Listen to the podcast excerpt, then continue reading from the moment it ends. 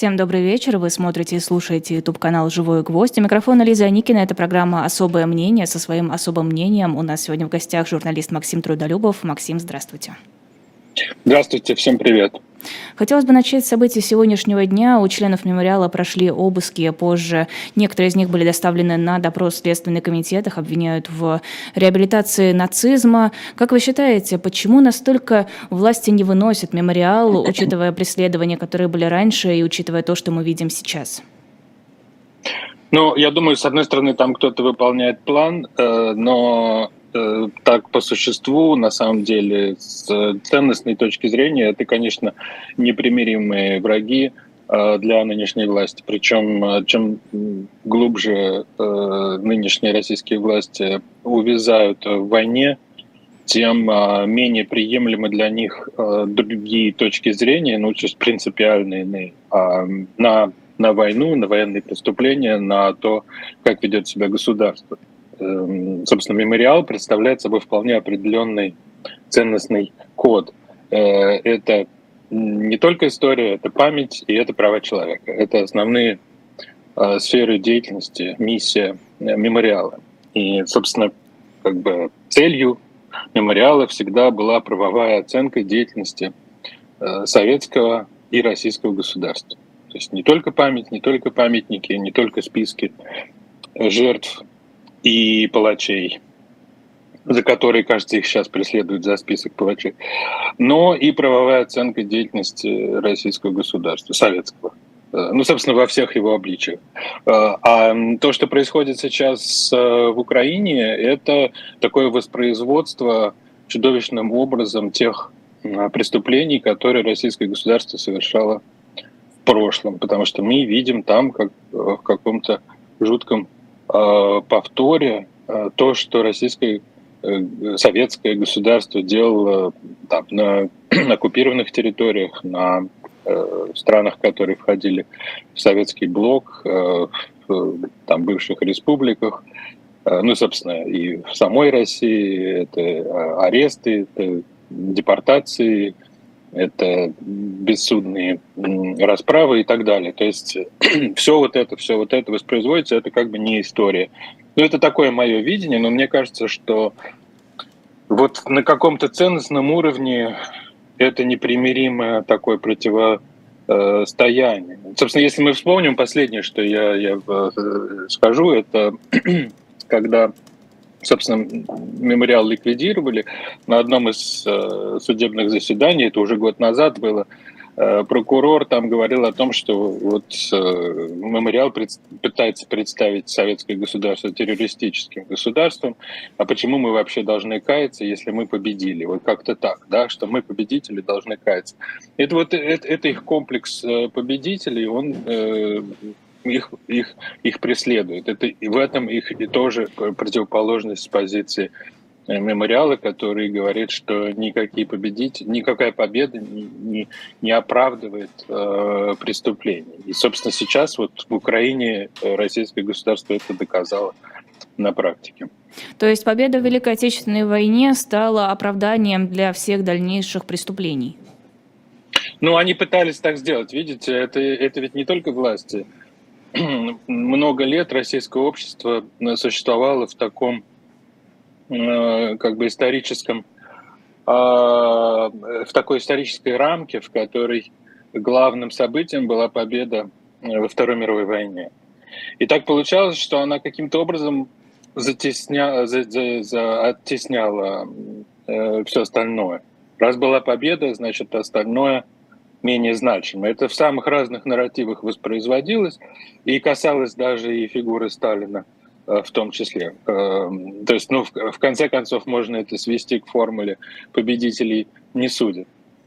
Эм, и для российского общества это была очень комфортная позиция. В конце концов, действительно, мы общество победителей, мы победили самое большое зло 20 века. Э, а если там что-то и было, в чем наши родители, деды э, были неправы. Ну, как бы, извините, в общем, было, может быть, перегибы и так далее. У всех были разные позиции. Это, в общем, была очень распространенная э, такой способ отношения к прошлому. Вот война в Украине, как мне кажется, эту такую историческую э, зону комфорта она у э, российского общества отняла. Ее больше нет. А вот вы сказали, э, мы победили, а если наши предки были в чем-то неправы, то это может оправдываться победой. Но не очень понятна здесь связь с репрессиями, ведь у многих из тех, кто живет сейчас, наверняка были родственники, которые а, либо подверглись репрессиям, либо находились под угрозой репрессий, либо просто люди, которые а, боялись, что их тоже может это коснуться. Просто вот такой фоновый страх. Почему не выплыло вот это как-то? Почему это не стало еще одной реальностью, которая шла бы параллельно с тем, что да, мы победили Великой Отечественной войне, стране, но власть у нас, конечно, кое-где облажалась. Я не знаю, видите, это долгий разговор. А, понятно, что если бы у мемориала и у тех людей, ну, как бы они воспитывали вокруг себя и создали целую экосистему, если бы у них было больше возможностей, если бы их все время не ограничивали, конечно, был бы сейчас другой результат. Э, главным образом, как мне кажется, если бы удалось Э, сделать то, э, за что мемориал всегда и выступал, за правовую оценку действий советского государства, то ну, этой войны бы не было. То есть э, мы бы жили в таком обществе, где в учебниках, в фильмах, в сознании людей была бы не только победа во Второй мировой войне, но и ясное отношение к преступлениям прошлого. Это не больно, это не страшно. Очень многие общества эм, этого добились самыми разными способами. Не обязательно делать это ровно точно, как немцы. Главное просто, чтобы была ясность э, в отношении к преступлениям. Если пытаться преступления как-то отмазывать, э, затемнять, оттеснять их, прятать, э, то это, это очень порочная Э, путь э, в будущее. То есть это все потом э, вылезет, и, собственно, это и произошло. У, у, от, от, от советского государства, у, у российского государства остались только методы. Поскольку, ну, например, вот судебная, судебная система и силовая система, они по существу в своих основах не были реформированы после Советского Союза. А, и тюремная система, вот, пенитенциарная, они не были созданы, пересозданы для нового, для государства нового времени, для нового общества. Все это осталось. То есть остались вот эти методы. Э, у этих методов нет больше, давно уже нет, 30 лет, как нет э, даже такой вот, э, даже такого слабого оправдания, как идеологическое какая-то э, обработка. То есть это больше не под знаменем, непонятно каким знаменем. Это просто методы, просто способы. И получается такое государство зомби, у которого ну, какого-то ясного лозунга, знамени нет, но есть все те же методы, которые с там, 40-х, 50-х годов 20 века ну, по существу изменений не, не претерпели. И мы это видим, то есть этот зомби продолжает вот так вот действовать, э, а, уже непонятно зачем, собственно, а, большинство мы как бы мы не очень понимаем, а что Россия делает в Украине, но делает, да, и вот эти вот действия, они вот это вот такое выхолощенное, лишенное содержания, э, как бы средства без целей. Максим, поправьте меня, если я ошибаюсь, но по моим ощущениям до недавнего времени изучение э, истории Великой Отечественной войны, вот эта вот мысль о том, что мы победили, это была великая победа нашего народа, все-таки сопровождалась мыслью о том, что война это страшно, ужасно и никогда больше ее быть не должно. Это было видно по спискам литературы, которая изучалась в школах, по урокам истории, по классным часам, по встречам с ветеранами. Ну, то есть оно шло какой-то вот сквозной идеей. А, так это или не так? Вот. Ну да, конечно, но... Тогда почему? Я помню, Тогда почему? Я помню моего дедушку, помню моего личного собственного деда, который э, воевал, э, и э, услышать от него, при том, что это был человек далеко не э, каких-то либеральных э, взглядов, и очень простой, с минимальным образованием человек в свое время сбежавший от коллективизации, оказавшийся в Москве там когда-то, до, до военный год Вот я помню его, застал его последние годы. Несмотря на все вот это и на то, что он выпив пел песню, значит, за, за Сталина, он, ну, в жизни он бы, конечно, никогда бы... Война была для него кошмаром, он хотел бы, чтобы его дети и внуки никогда бы ничего подобного не видели. Тогда почему, это... можем повторить, так прижилось? Я не понимаю, э, не могу вам сказать. Э, думаю, что это комбинация а, мы, такого злонамеренного политтехнологического манипулирования, которое в какой-то момент э, администрация президента решила, что это им для чего-то нужно. И комбина... то есть комбинация вот этого, то есть такого ну, политтехнологии, по сути, потому что они считали, что поскольку культ победы это единственный культ, э, под который можно собрать большинство граждан, а, а вторая половина это просто идиотизм. То есть это Э, люди малообразованные, люди, выросшие в обстановке очень цинической, э, лишенные идеалов. Люди, я имею в виду те, которые сейчас находятся у власти, это представители определенного слоя. Это вопрос не только даже в поколении, это люди, ну, хотя поколенческая часть имеет значение, то есть это люди, ну, будем считать, э, ровесники чуть младше Путина, родившиеся в начале 50-х. Э, это люди, взрослевшие в 70-е годы. Это в каком-то смысле ну, что-то иное, чем шестидесятники. Шестидесятники это были те, те кто взрослел в 60-е, то есть те, кто вот э, успел, успел заставить некоторый такой романтизм обновления, связанный с шестидесятыми, даже в его советской форме пусть. А 70-е годы были достаточно унылым, там, начало 80-х, э, достаточно унылым временем, без больших надежд и идеалов, и с некоторой такой установкой на то, чтобы заработать, выжить и жить хорошо. Вот и эти люди вот так и живут, в общем, в каком-то смысле. И просто они поняли, что вот этот культ победы — это что-то работающее, им нужно постоянно выигрывать выборы.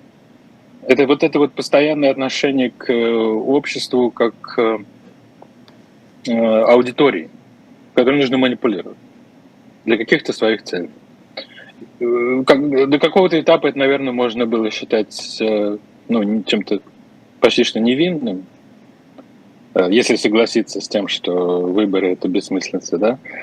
Но потом это переросло уже совсем в такую злокачественную стадию. Сейчас это уже просто вот смесь вот этих политтехнологий и откровенной злонамеренности, такой вот реваншизма, злобы. А, хочется выразить поддержку мемориалу и тем его членам, которые сейчас а, проходят через допросы, тем, кто задержан. А, это, конечно, Олег Орлов, это Ян Рачинский и другие члены мемориала, потому что, конечно, это абсолютно преступное преследование, незаконное, несправедливое, и хочется, чтобы как можно меньше проблем испытали эти люди, которые делают правильное дело, но сталкиваются с репрессиями уже сейчас вот внутри нашей страны. Давайте поговорим про ордер на арест Путина про его значение, как вы его оцениваете, зачем он нужен э, и какая, какие будут у него последствия? Э, ну, зачем он нужен, это трудно ответить. То есть э, существует институт, Международный уголовный суд, он действует в своей логике, они ведут судебные расследования, и преступления, связанные с незаконным вывозом детей э, оказались первым пунктом, по которому они смогли, э, очевидно, собрать какую-то э, следственную базу. Соответственно, собрали, объявили ордер. А, конечно, это не, ну, как бы, это все-таки достаточно экстраординарное событие. А, действующий лидер государства, причем государства, член постоянной, э, постоянного совета безопасности э, ООН. Это впервые. И, конечно же, в России сразу же, особенно с официальной стороны, стали говорить о том, что это какой-то заговор, что это там придумано специально э, там для, для чего-то, чтобы там что-то доказать.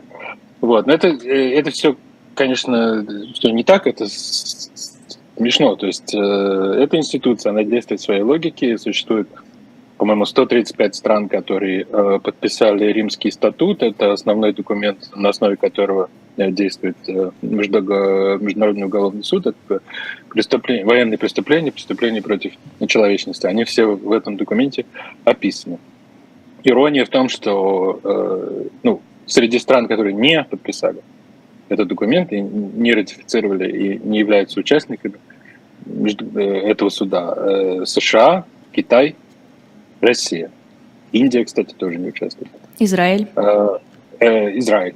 Украина, между прочим, тоже не ратифицировала Римский статут, хотя Украина допускает на свою территорию судебных следователей. И, ну, то есть, поскольку следствие ведется, значит, Украина сотрудничает судом. То есть это, это очень сложная ситуация. Я э, для себя просто как бы сразу представил себе, что, ну, поскольку понятно, что вряд ли а Владимир Путин поедет э, в Гагу э, прямо вот сейчас сам, а то, наверное, он будет как-то выстраивать свои перемещения в соответствии вот с этой новой реальностью. Есть страны, опять-таки, вот Китай и Индия, э, они вроде как безопасны для него, а, например, в той в БРИКС, там же э, это Южная Африка, и Бразилия они ратифицировали. То есть, э, Но ратифицировали будет... это же не обязательно означает, что они выдадут. Судя по истории э, этих ордеров на арест, некоторые страны, даже ратифицировавшие этот договор, могут не выдавать, э, если это соответствует их политическим интересам, людей, которых вроде как должны передать в Гаагу. Ну да, это их суверенное решение. Видите, сложность, как бы особенность этого суда в том, что у него нету полиции своей, да, у него нету своего enforcement. Это, э, это орган, созданный в расчете на то, что все страны, которые в нем участвуют, выполняют роль вот enforcement, да, то есть полиция всех стран э, участниц, она как бы является э, при этом вот теми судебными, как бы, ну, в общем, теми, кто вот физически маршалами, кто-то, да, кто подозреваемого будет доставлять в суд. Ну и поскольку мы знаем примеры из истории, да, то, в общем, в каких-то политических э, ситуациях это работало. Э, вот, думаю, что сейчас будет, ну, как-то, это новая ситуация. Э, вот. Ну и да, и, кстати, последнее, что скажу, что как бы ссылка на, ссылка на Китай, да, китайский МИД заявил, что нужно уважать иммунитет э, действующего главы государства. Но э, штука в том, что Международный уголовный суд специально создан для того, чтобы не уважать э, иммунитет, э, чтобы можно было судить э, глав государств, потому что, видите, какая штука, преступления, совершаемые государством, у них есть такая особенность. А кто будет судить государство? Вот если от имени государства совершается геноцид или что-то, какие-то чудовищные вещи. Государство ведь суверенно, да, оно само себя, как правило, не судит. Поэтому и был создан этот суд. Это такой, такой философский камень. Это очень сложно э, решаемая проблема, потому что э, как бы в ми, мир устроен не так, как страна. Внутри страны у нас есть э, органы власти, в каких-то демократических странах они еще и разделены друг от друга, есть независимый суд, независимые законодатели. На мировом уровне ничего такого нет. Страны находятся между собой в отношениях э, более или менее анархических.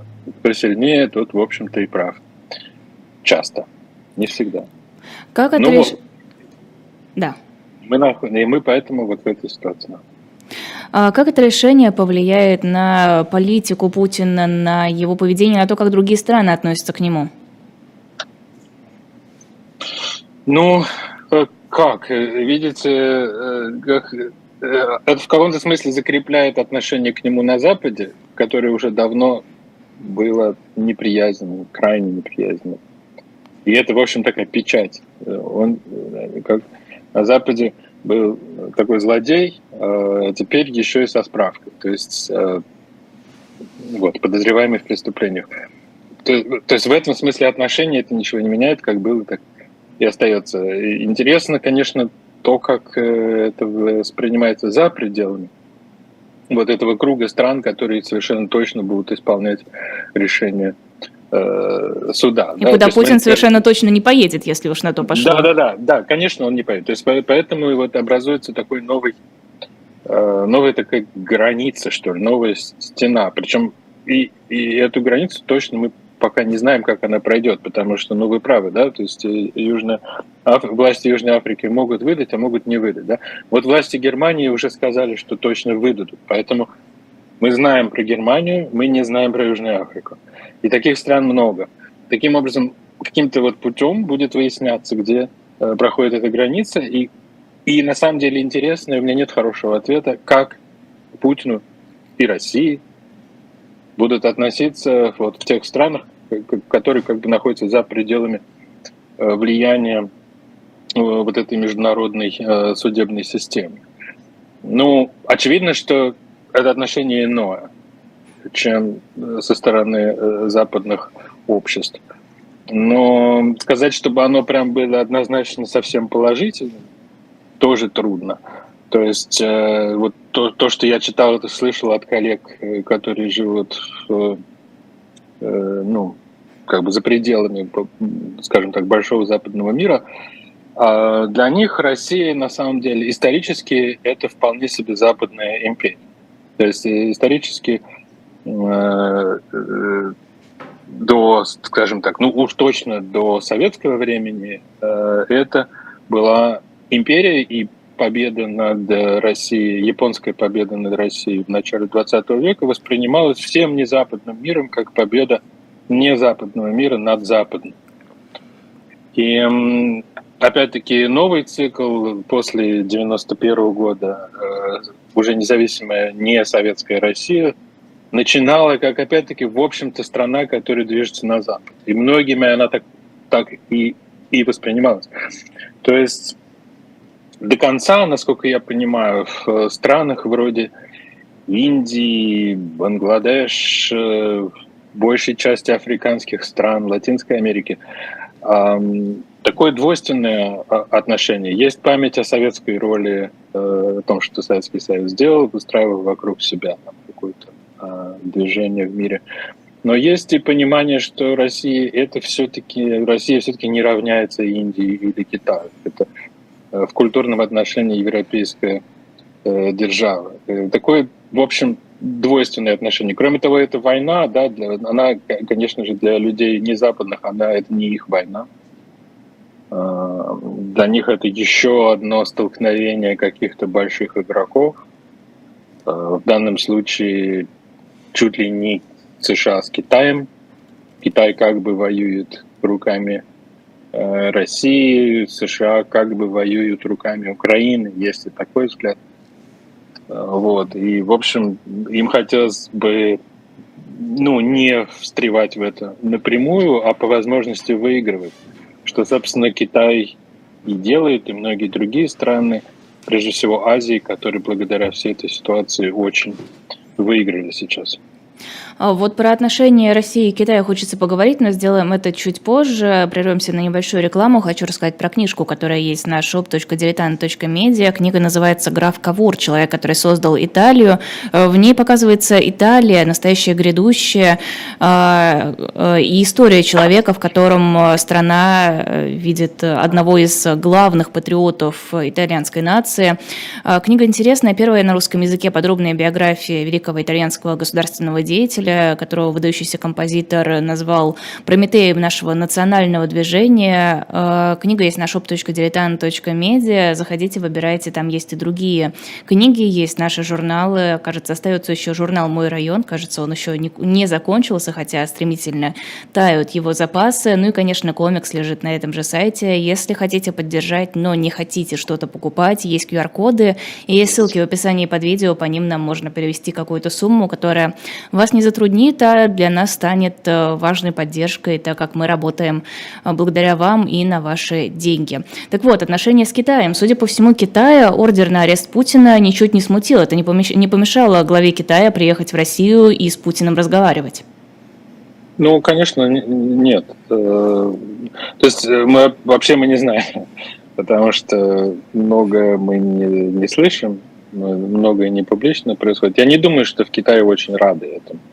Но так напрямую, конечно, нет здесь никаких препятствий. Китай э, еще раз как бы не, явля... не ратифицировал Римский статут, не является участником суда, то есть в этом смысле все а, спокойно. Не, ну не ратифицировал но... это одно, но США, например, заявили, что это справедливое решение, хоть мы и не являемся участниками этого договора. Ну да, да, э, да. Позиция США вообще очень неловкая. Это еще друг, другой э, разговор на самом деле. То есть это страна, которая за которой, в общем, тоже тянется очень серьезный след э, различных войн и преступлений. Но, в общем, это сейчас мы не об этом. Китай, э, конечно, Китаю важно показать, что отношения с Россией стратегические, и что ничто, как бы нет такого, что может помешать. Это очень важно.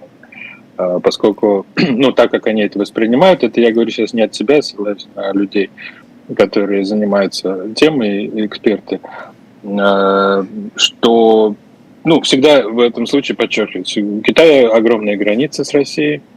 Китай уже в прошлом испытал ситуацию, в котором Китай был в плохих отношениях с Советским Союзом и в какой-то момент оказался в конфронтации и с Советским Союзом, и с Америкой. Эту ситуацию Китай в прошлой, прошлой жизни решил, прошлой, сказать, на прошлых итерациях поколений решал с помощью Э, потепление отношений с Америкой, начиная с 70-х годов. Эм, сейчас в каком смысле наоборот. Китаю важно держаться, э, как бы, быть уверенным, что Россия, э, с Россией хорошие отношения. Опять-таки, длинные границы, эм, политическая, экономическая и, главное, энергетическая безопасность для Китая. Вот что важно. А вот, но Китай, в отличие от России, строит и развивает отношения с Западом. Вот это очень существенно. Для Китая Европейский Союз и США являются номер два и номер три, вторым и третьим по величине э, торговыми партнерами. А Россия? Первая это страна. Россия где-то ближе к, десят, к десятому месту. А первое вы начали говорить? Первые страны АСЕАН, коллективные, потом Евросоюз, потом США. А, потом Япония и так далее. То есть эм, э, для Китая отношения с Европой, с Европейским Союзом на самом деле очень важны. Э, более того, э, как бы, есть одна из, как бы, один из взглядов состоит в том, что Китай хотел бы каком-то смысле Европу на свою сторону даже хоть немного перетянуть, как бы слегка отдалив от США, потому что они понимают, что с Америкой они отношения вряд ли наладят. Но с Европой возможно, поскольку Европа обычно выступает прагматичнее, ну и бизнес с Европой выгоден. Это Европейский Союз один из э, таких ну, гигантских экономических э, конгломератов э, в мире, вполне наравне с теми же США и Китаем, первая и вторая экономика мира. Вот. И Китаю это важно, поэтому сейчас, подчеркивая, как бы, что он с Россией сохраняет и поддерживает отношения, Китай при этом совершенно не упустит возможности в дальнейшем показать, что и с и США им, э, им отношения важны. То есть это, э, сейчас это такая демонстрация, это сейчас будет много торжественных заявлений, э, но дальше Китаю продолжать продолжать жить с Европой и, и США. Мы дальше потом будем смотреть, они будут усложнять свою позицию. Почему Европа и США не оказывают какого-то сильного давления на Китай для того, чтобы перекрыть это сотрудничество Китая с Россией? Ну, в каком-то смысле они оказывают, как могут. Американцы, э, особенно американцы, прежде всего, США. Э, они ведь в последнее время было много разных таких сливов, э, появлялись в новостях о том, что Китай – Э, или готовится, или уже даже поставляет какие-то э, вооружения России. Те факты, которые были опубликованы, там, где действительно были какие-то поставки, это все, во-первых, по контрактам до военным, во-вторых, это там продукция двойного назначения. Ну, то есть э, за Китаем пока не замечен. Но вот эти сливы, они показывают, что со стороны Запада, прежде всего США, Китаю дают понять. Вы заявляете на мировой арене, что вы нейтральны, а Китай заявляет именно это. А, а вот смотрите, вы не нейтральны, вы поставляете оружие. Китай говорит, нет, нет, ничего такого, как бы мы, мы нейтральны. Э, но при этом мы видим, что Китай не вполне нейтрален, поскольку Китай воздерживался во всех случаях, когда было э, возможно, когда было необходимо да, высказать свое мнение при голосовании или, например, при подписании э, там заключительного документа на G20, например, да, там, где было осуждение войны. Китай старательно э, значит, пытался избежать слова «война», Э, вот, то есть они как бы и поддерживают, и нет. И, в общем, ну вот э, специалисты, например, вот Ли Минджан, на которого я раньше ссылался про как бы, сложность, эту двойственность позиции Китая, который как бы, ну, сидит на заборе в каком-то смысле. А, вот, то есть они, это такой пророссийский нейтралитет, так это называют вот, специалисты это по Китаю и Сингапура.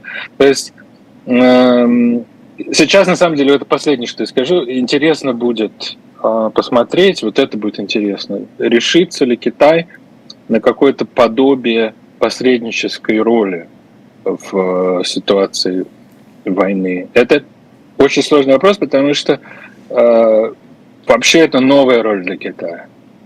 До нынешнего года Китай никогда не встревал ни в какие конфликты в виде вот такого вот посредника. То есть не делал ничего подобного тому, что делает США.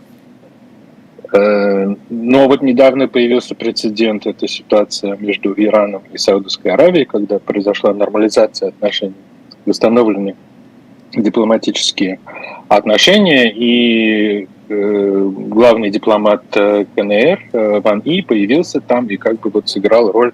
Говорят, что в самый последний момент, ну, в общем, это детали в общем, для всего мира выглядело так, что при посредничестве Китая вот эти страны, которые между собой враждовали последние там сколько-то лет, восемь, эм, они восстановили дипломатические отношения. Это необычно. Эм, э, как мы знаем, Китай опубликовал свою позицию по войне э, России с Украиной. Это не мирный план, какой, как про него говорили, но это, это позиция, да, поскольку там на самом деле план нет, там есть некоторые утверждения каких-то принципов, причем иногда противоречивые. Э, поэтому вот в этом некоторая, как мне видится, интрига э, этой э, как бы, нынешней ситуации. Считается, что Китай не будет делать ничего, если он будет не, если китайские политики не будут уверены, что они выиграют, что у них получится. И, то есть, как бы, если это будет ситуация такая, как бы 50 на 50 они делать не будут. Но если они все-таки сумеют, ну, не публично, договориться как бы со всеми сторонами. И если удастся создать такую как бы коалицию, это было бы Китаю вообще идеально, проще, если бы не, не только КНР было бы, была бы э, посредником, а чтобы кто-то еще, э, может кто-то из европейцев, тогда им было бы легче. То есть как вот этот вот момент исключать нельзя. Непонятно, будет ли это сейчас. Но это будет, конечно, очень э, необычно, интересно. Это будет новое, э, на самом деле, в мировых отношениях, потому что Китай в этом случае совсем уже предстанет в новой роли. А вот сейчас много э, не знаю, может, не шуток, но высказываний на тему того, что Путин займет по отношению к Китаю ту же позицию, что Лукашенко по отношению к России. Путина сравнивать с Александром Невским, который возил дань в Орду. Вот все эти позиции, насколько вам кажутся обоснованными? Ну, до некоторой степени, увы, э, это так. Э, он, он не совсем Лукашенко, э, как бы не совсем, он приближается к этой роли. Э, общее здесь то, что Россия в вынужденном, в вынужденном порядке э, выстраивает сейчас такие новые отношения с Китаем. И, кстати, этот ордер э, на арест, безусловно, играет свою роль. Подкосил он, немного позицию. Да, безусловно, он как бы по путинскую, ну как бы действия Путина делает более вынужденным. А в любых отношениях, в любых и человеческих тоже. Э, если человек действует вынужденно, это слабая позиция, правильно? То есть э, и, и китайцы понимают это прекрасно, лучше, чем многие. Если в западной системе все-таки существует право и принципы, и, ну вот опять же, суд действует, да, а то в той части мира существует вот как бы отношения прежде всего. И, и э, политики КНР прекрасно понимают, что сейчас э, России деваться особенно некуда, э, некуда и э, это возможность, э, ну, как бы получить себе наилучшие условия. Ну, э, хороший инструмент давления, да. В, в торговле, возможно, в будущем э, добиться от России еще каких-то уступок, типа того, что, допустим, надавить на Россию в вопросах, касающихся Индии, поскольку Китай и Индия находятся в сложной, э, всегда в сложных отношениях, да, Россия пытается дружить и с теми, и с другими. Ну и Китай, поскольку будет иметь больший рычаг, чем у Индии, допустим, добьется каких-то уступок, не знаю, не поставлять оружие или еще что-то. Вот, то есть э, Россия будет приближаться к роли вассала. Собственно, ну, Александр Габуев, один из ведущих э, специалистов по Китаю, написал об этом тексте еще в прошлом году, по-моему, это было лето или начало осени, о том, что как бы Россия превращается в такого вассала э, Китая. Это на сегодняшний момент это почти общее место. То есть э, в каком-то смысле игра теперь будет состоять в том, сможет ли Россия каким образом э, как бы сохранять суверенитет, какую-то собственную субъектность в этих отношениях, которые все, в которых она все больше будет оказываться в зависимом э, положении. А, я вот чего не понимаю, почему прокремлевские пропагандисты, я имею в виду не только штатных, вроде там Симоняна, Соловьева, а таких довольно вольных, которые даже периодически позволяют себе критиковать действия российской власти, которые поддерживают войну, почему они начинают сейчас расписывать плюсы зависимости от Китая? Ой, я не знаю, но э, понимаете, если все так будет э, продолжаться, то это надолго, вот, поэтому, ну, надо, видимо, как-то общество готовить э, к этому. В общем, э, общая логика так, развития в эту сторону была давно уже понятно. В общем, пророк наших времен Владимир Сорокин уже много лет, как э, так или иначе, э, включает китайскую тему в те а, свои а, романы, повести, в которых вот как бы так или иначе речь идет о будущем. Там все время есть так обыгрывается э, китайский язык, там разделенность России, какой-то смешанный русско-китайский язык и так далее. То есть это э, ситуация такая, которая, э, ну, даже в каком-то смысле была заранее видна. Сейчас э, все просто сильно ускорилось, невероятно ускорилось. А, Байден подписал закон, согласно которому американская разведка должна рассекретить свои а, данные о происхождении коронавируса. По одной из версий, коронавирус был выращен где-то в лаборатории в Китае. Стоит ли расценивать это как политический шаг именно против Китая, возможно, даже связанный с а, визитом Си Цзиньпина в Москву? Ну, наверное. Видите, настоящее противостояние действительно между США и Китаем. Как это все не печально, но в общем это так. И оно осознается обеими сторонами. В общем, э, война России против Украины в значительной степени замедлила развитие этой, ну, как сказать, скажем так, оно дает Китаю некоторое пространство продохнуть, поскольку США значительно э, как бы увлечены вот этой ситуацией э, с, в Европе.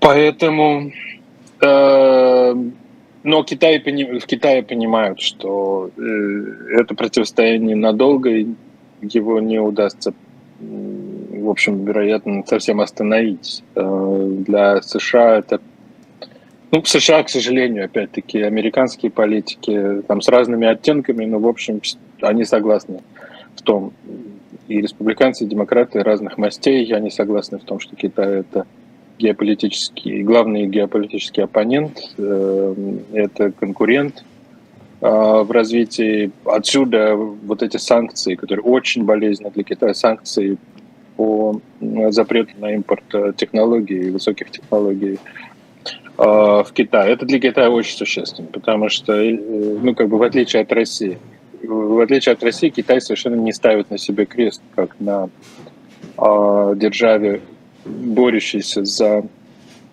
э, первые э, роли в мире.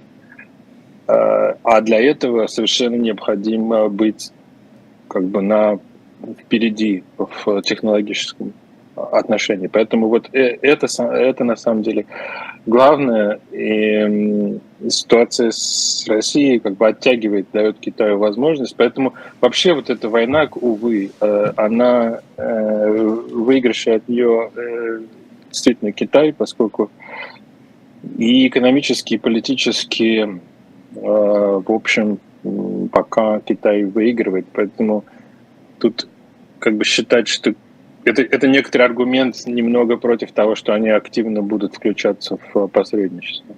А разве для США не выгодна эта война? Понятное дело, что тратится очень много средств на помощь Украине, но тем не менее это позволило ввести санкции против России, это позволило э, изменить полностью энергорынок в Европе, и это выгодно Соединенным Штатам. Э, если более глобально смотреть, э, США тоже ведь наверняка в этом заинтересованы.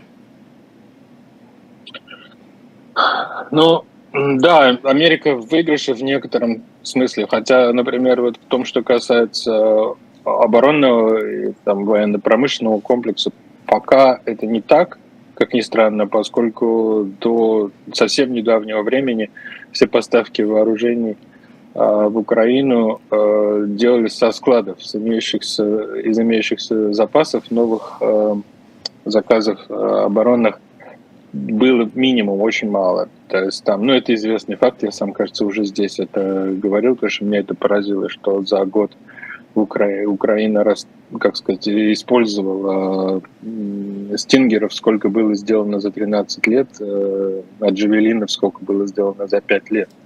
Ого. И это касается, э, да, это, ну, это, это данные, э, это из газеты Wall Street Journal. И амуниции, снарядов. То есть эта война расходует невероятное количество. Поэтому Россия там получает, пытается их. Даже России не хватает. А, Украине-то тем более. То есть не успевают они поставлять столько оружия, сколько сгорает в этой войне. То есть пока на сегодняшний момент, я вот что хочу просто сказать, что так, такого, что прям вот американская значит, военщина прям супер выиграла этой ситуации, пока нет. И она такая сложная, вот почему. Потому что непонятно, сколько продлится война. Это вот такое уравнение. Если сейчас дать очень много заказов э, военно, значит, этому всему комплексу, то нужно быть уверенными, что война будет идти еще 3-4 сколько-то лет. Потому что это длинный процесс. Нужно все запустить, э, построить э, линии производственные, нанять людей. Это вот так вот цинично. А, тогда нужно, чтобы война длилась дольше. Да? Пока ситуация подвешена, поскольку есть значительные все-таки со всех сторон силы политические, и в США в том числе, которые думают, что а, войну можно все-таки разрешить а, на переговорах. Это публично мало говорится, ну, в таких открытых публичных речах, да, поскольку говорится о поддержке Украины. Да, но тем не менее, а... мне кажется, лидеры западных стран довольно часто говорят о том, что будет здорово, если начнутся переговоры. Кто-то даже, как Макрон, например, призывает к этому. Ну да, но как бы официально принято говорить, что мы будем поддерживать Украину столько, сколько нужно, но в действительности э, время ограничено. Это все понимают, и украинцы тоже, поскольку на, в западных странах существует политический цикл, а в США, возможно, в США это еще один год хороший для Украины. Дальше будет меняться с большой вероятностью в сторону республиканцев. Мы не знаем, очень много зависит. Сейчас, если Трампа арестуют, в общем, это там непредсказуемо. Эм, то есть Трамп был бы лучше всего для России. А, значит, какая-то инкарнация Байдена была бы лучше всего для Украины. Но, видимо, судя по всему, будет что-то среднее. И если, например, Десантис, Рон Десантис, нынешний губернатор Флориды, если будет он, то будет, видимо, более сдержанная позиция. Там как бы постепенно э, с республиканской стороны там такое равновесие, что нужно все посчитать, нужно посмотреть. Это не то, что прекратить совсем поддержку, но, в общем, это будет меньше и будет взвешено. Вот, и так далее. Понятно, что в Европе свои процессы, и там тоже будет э, все, э, я боюсь, э, для Украины усложняться. Как бы плюс для Украины, например, сейчас в том, что вот этот визит, совпавший так, понятно, что визит Си в Москву планировался давно. Это не то, чтобы там все так подыграно. Э, но так получилось, что вот этот ордер на арест и ситуацию в войне, и, такое вот публичное, в общем, братание очередное с э, Путина и Си, оно, конечно же, для Запада дает ну, дополнительные стимулы к тому, чтобы поддерживать Украину. В этой ситуации, когда вот Путин просто падает э, в объятия китайского коллеги, то здесь нужно значит, Украину нельзя потерять, потому что для западных политиков они слишком много вложили в это, э, как бы они, они инвестированы в это а, во всех смыслах, эм, поэтому будут, э, э, видимо, это как бы плюс Украине. В общем, сложное уравнение, вот что. Как в это уравнение вписывается визит Фумио Кисиды в Киев? Он неожиданно приехал на территорию Украины. И, в принципе, поддержка Японии. Все-таки э, Япония, она, мне кажется, одна из тех стран, которые держатся несколько особняком. И здесь она встала на сторону Запада и однозначно поддержала Украину в самые первые дни войны. Ну да, видите, это изменения такие, как параллельные тем, которые в Германии. А как Э, и Германии, Японии пацифистская конституция, а даже вооруженные силы официально не называются вооруженными силами. А, то есть э, Япония и Германия это две страны, развитие которых было кардинальным образом изменено результатами Второй мировой войны. Э, в силу этих результатов эти страны, ну, как считается, навсегда перестали быть агрессорами. Они как бы жало было вырвано. И Навсегда то, это очень что... долгое слово. Но, но, да, кто знает, да, да, потому что есть, конечно, процессы. В Японии считается, что есть более сильные такие реваншистские настроения, участию, небольшой части вообще, чем в Германии. Но, в общем, в любом случае мы видим совершенно, что вот эта ситуация с Украиной, она пробудила и в политических кругах Германии и Японии а, так как бы стремление занять более четкую позицию а, по отношению к России. Так что это тоже как бы это в плюс Украине, безусловно. То есть можно набирать очень много факторов там в сегодняшнем мире, да, которые как бы Украине дают некоторые плюсы и дают некоторые минусы, но пока, ну, как бы, что называется, the jury's out. Ну, это как бы, что еще а, окончательно это равновесие не реш... как бы непонятно, в нем накапливаются новые новые факторы, я бы так сказал.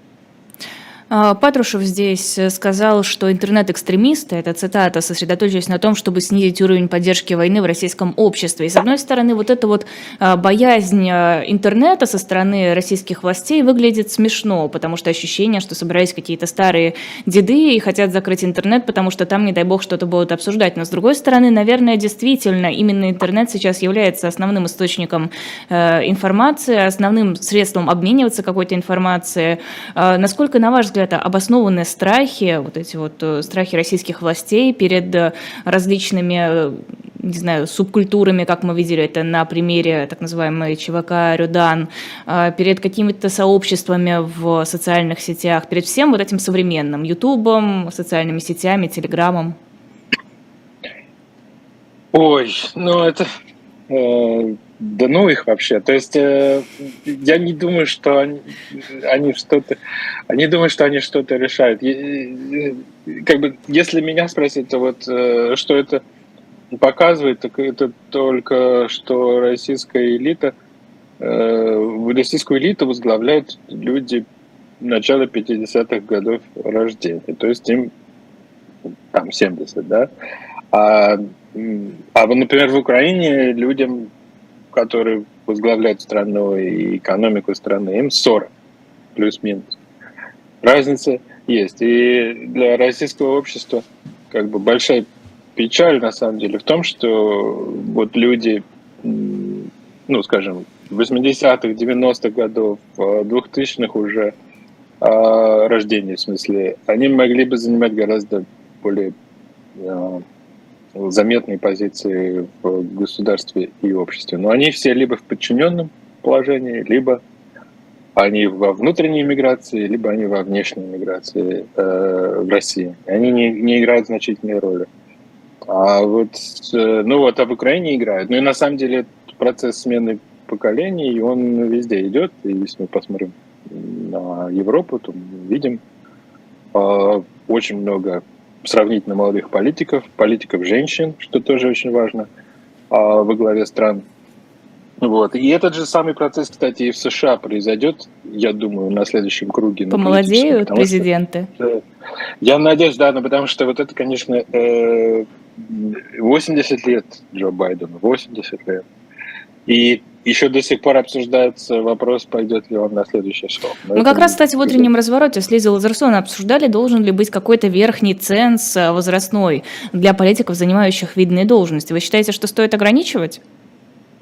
Ну, вы знаете, я, я, мне кажется, правильно, что не ограничивается. Это, это скорее хорошо, потому что мы в другую крайность тоже не нужно впадать и говорить, что такой возрастной детерминизм, да, или иджизм, там, извините, да, это тоже нехорошо. Э, в одном и том же поколении, в том же поколении Путина есть и люди из мемориала, там несколько ведущих, самых уважаемых э, людей э, в мемориале, они ровесники Путина, будем так говорить, примерно туда-сюда, да, то есть это одно и то же поколение. В общем-то, Лев то Пономарев, есть, который старше Путина. Да, да, то есть как бы не один возраст, естественно, определяет ситуацию. То есть мне кажется, что вот это как бы такая зловещая часть поколения Путина такой оказалась, ну вот в силу воспитания, в силу условий, в которых они оказались, и в 70-е, 80-е годы ничего впереди не видели да, для себя, потому что они были частью системы, которая на их глазах э, уходила все дальше и дальше в тупик. Да?